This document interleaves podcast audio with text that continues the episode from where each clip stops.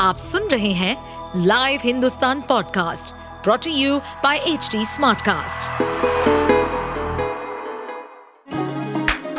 चलिए आपको ले चले बिहार राज्य की गहराइयों में, सुनेंगे बिना पक्षपात के खबरें देने वाले बिहार की खबरें पॉडकास्ट को इस पॉडकास्ट में निष्पक्ष चर्चा होगी राजनीति के महत्वपूर्ण घटनाक्रम क्राइम की चौंकाने वाली कहानियाँ, मनोरंजन के नए रंग सांसदों द्वारा किए गए दल बदल जैसे कई महत्वपूर्ण विषयों पर।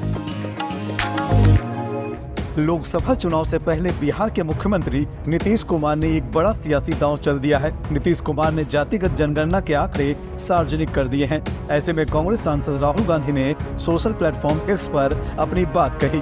राहुल गांधी ने लिखा कि बिहार की जातिगत जनगणना से पता चला है कि वहाँ OBC plus SC plus S T चौरासी फ़ीसदी है। केंद्र सरकार के 90 सचिवों में सिर्फ़ तीन ओबीसी हैं, जो भारत का मात्र पाँच फ़ीसदी बजट संभालते हैं। इसलिए भारत के जातिगत आंकड़े जानना ज़रूरी है। जितनी आबादी उतना हक। ये हमारा प्रण है। राहुल गांधी पिछले कई दिनों से जाति जनगणना की मांग करते नज़र आ रहे हैं। कई मन से जाति जनगणना की मांग करते हुए केंद्र की मोदी सरकार पर निशाना साध रहे हैं। भाई और बहनों का सेंसस हिंदुस्तान का एक्सरे है। इससे पूरे देश को पता लग जाएगा कि ओबीसी कितने हैं, दलित कितने हैं, आदिवासी कितने हैं, महिलाएँ कितनी हैं, जनरल कास्ट के लोग कितने हैं।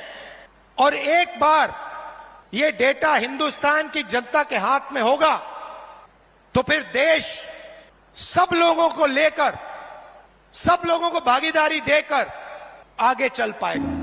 राहुल गांधी के अलावा आरजेडी के मुखिया लालू प्रसाद यादव ने भी सोशल प्लेटफॉर्म एक्स पर लिखा कि आज गांधी जयंती पर इस ऐतिहासिक क्षण के लिए हम सभी साक्षी बने। बीजेपी की अनेकों साजिशों, कानूनी अड़चनों और तमाम षडयंत्र के बावजूद आज बिहार सरकार ने जाति आधारित सर्वे को रिलीज़ किया। ये आंकड़े वंचितों, उपेक्षितों और गरीबों के समुचित विकास और तरक्की के लिए समग्र योजना बनाने एवं हाशिए के समूहों को आबादी के अनुपात में प्रतिनिधित्व देने में देश के लिए नजीर पेश करेंगे। इसके साथ ही लालू यादव ने लिखा कि सरकार को सुनिश्चित करना चाहिए कि जिसकी जितनी संख्या, उसकी उतनी हिस्सेदारी हो। हमारा शुरू से मानना है कि राज्य के संसाधनों पर न्याय संगत अधिकार सभी वर्गों का हो।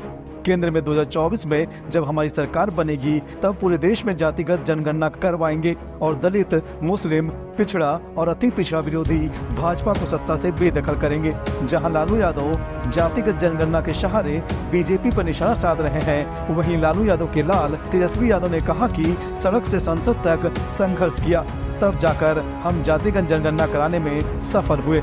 संसद तक हम लोगों ने संघर्ष किया था जातीय जनगणना हम लोग चाहते थे, लेकिन बिहार में हम लोगों ने जाति आधारित गणना हम लोगों ने कराया है और साइंटिफिक जो डेटा जो है, आर्थिक, सामाजिक, न्याय की जो लड़ाई, लगातार हम लोगों ने जो लड़ी है और चुनाव में भी यह हमेशा से हम लोगों का अहम मुद्दा रहा है, बेरोजगारी और जातीय जनगणना को लेकर के। आप सब लोग जानते हैं कि आज जारी किया गया है जो साइंटिफिक आंकड़ा कास्ट बेस्ड सर्वे का। हम लोगों ने कम समय में सरकार बनने के बाद ही, कम समय में हम लोगों ने जानकारी इकट्ठा भी की है और आज ऐतिहासिक दिन पर जो है, ऐतिहासिक काम जो है हम लोगों ने किया है, जारी भी किया है। आप सुन रहे थे हमारे पॉडकास्ट बिहार की खबरें। ऐसे ही अपराध जगत से जुड़ी, राजनीति और विकास जैसी खबरों के लिए हमें फॉलो कर सकते हैं। इस पॉडकास्ट पर अपडेटेड रहने के लिए हमें फॉलो करें एट एच डी हम सारे मेजर सोशल मीडिया प्लेटफॉर्म्स पर मौजूद हैं। और ऐसे पॉडकास्ट सुनने के लिए log on to W W W dot H D smartcast dot com